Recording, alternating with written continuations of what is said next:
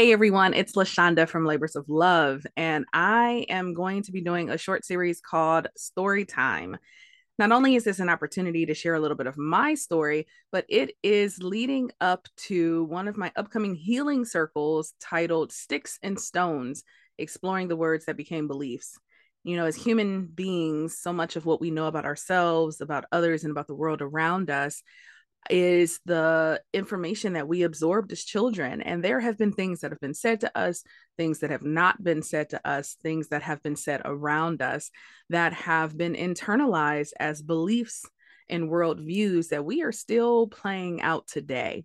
So, um, the upcoming healing circle is an opportunity for folks to come together in community and strategically explore some of the stories that we are holding and that we are living out and we don't even recognize that we are. So, in preparation for this upcoming healing circle, I just wanted to share some things about uh, things that have been said to, about, or around me that uh, governed how I interacted in my life for decades. And so, enjoy the story.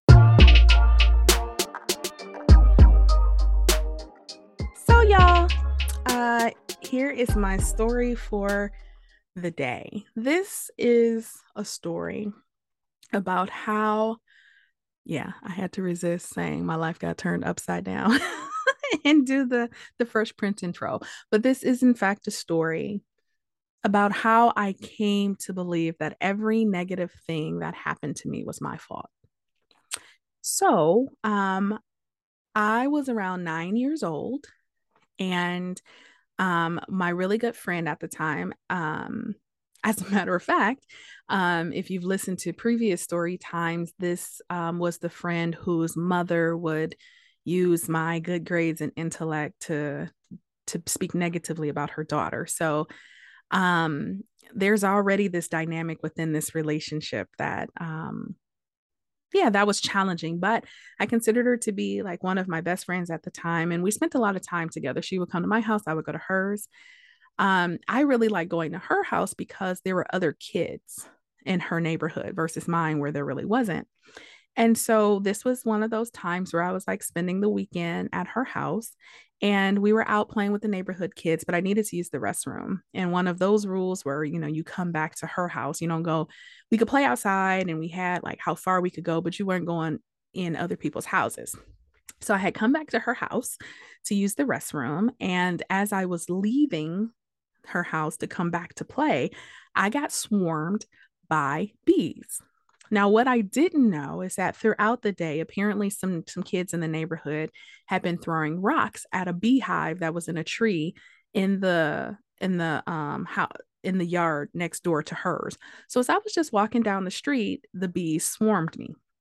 And I do remember being screaming and being hysterical. And it seemed as though every person in the neighborhood like stopped what they're doing came outside like who was screaming what was going on and i was just trying to fight the bees off of me. So my friend's mom and aunt or grandmother and aunt came outside and was trying to like help me you know and i'm like probably like trying to swat at them too. The tag on my shirt i thought was still a bee. It was a mess. And so they got the bees away and kind of got me to calm down. By that time, I had been stung by, I don't remember, about five to eight bees. I had gotten stung, mostly on my back. And so um, my parents were called to come get me because I had been stung so many times. Um, her grandmother and aunt did a really good job of like, like nurturing me, calming me down. Um, yeah, it was a lot. So when my parents got there, um, I remember them walking me out to my parents' car. My dad stayed in the car. My mom was standing outside of the car, and they told him what happened, including that boys in the neighborhood had been throwing rocks at the beehive. Um, and they suggested that I be taken to the emergency room just to make sure that I wasn't like allergic to bees or whatever. And so, you know, that feeling, some people, most people, I think, would be familiar with that after you've been like in hysterics like the calming down of that, you feel very worn out. I remember sitting in the back of the car on the passenger side. So I'm like looking at the back of my mom's chair. My dad's driving. We're on the way to the hospital. And I don't remember if we were saying much before this, but what I do remember is my mother saying, You probably got stung because you got all that gel in your hair. So when I was at home, I was not really allowed to alter my hair, especially at that age. Um, how she did my hair was how she did my hair. But when we were at my friend's house, her mom was much more lenient with different things. And so at this point, I think I had like gelled my hair back into a ponytail. Um, and so, yeah, you probably got stung because you got all that gel in your hair. And it was in that moment when the the very prominent seed that would show up in my life was planted. When something bad happens, somehow I must have caused it. Because if I could cause bees to swarm me and sting me by something that I, you know, if I could have caused that, then imagine all the other things that would have happened. So, again, if you're an avid listener to the podcast, um, several episodes ago, I talked about, I processed my um, experience of sexual assault that happened when I was 14. So, when you think about what happened when I was 14, by this point, that's about five years for this belief to grow and grow and grow.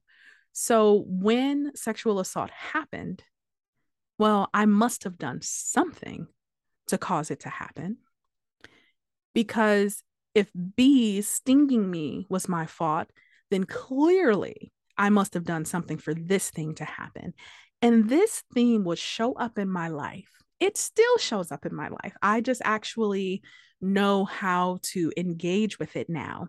So, some examples might be if I send an email to someone that requires a response and I haven't gotten a response in a reasonable time, there is a part of me, a nine year old part of me who will go, Well, did we say it wrong? I wonder if we said it wrong. Did we not do? So she's constantly questioning, What did we do or what did we not do to cause this thing to happen? if um if I show up for a session, this has happened either in person or virtually, and whoever's supposed to be there is not there. I go, okay, let me check the calendar. What's happening? This nine year old part of me goes, we must have done something wrong. Did we get the date wrong? Did we get the time? Are we here? So there is this constant part of me that when something happens that is um, that could be considered negative or, you know, whatever, she is constantly going, We must have done something to make this happen. Interestingly, when good things happen in my life, she don't show up. she doesn't come and be like, "We did that. We must have. We must have done something for that to have happened." Mm-mm, she don't show up during those times. But when it is something that you know can cause distress or something of that nature, she is always there to try to figure out what did we do to make this thing happen. And it's interesting because as my awareness of systemic oppression and all of these things grow, she's still there trying to figure out what she has done in order to make inequities or oppressive things happen. And so I found ways to engage with her, not to get rid of her. I don't want to get rid of her. She holds so much of my joy and my spontaneity but she also holds this belief that when bad things happen, we caused it. And so I found ways to engage her when she shows up, and oftentimes before she has the opportunity to show up to help ease her and re narrate that story. And so that is what we are going to be talking about and working through in my upcoming healing circle, Stix and Stones, exploring the word that be- words that became beliefs how can we recognize that some of these parts some of these narrate these narratives will show up but we can alter how we engage with them so we don't have to feel some of the same things that we felt before so I'm highly encouraging you if you are interested in exploring what were some of the things that I've experienced in life that result in me responding this way or not responding that way. That is exactly what this healing circle is for. So check the link in the show notes to find more information and to sign up for the upcoming course that begins October 3rd. Until we connect again, you all be well.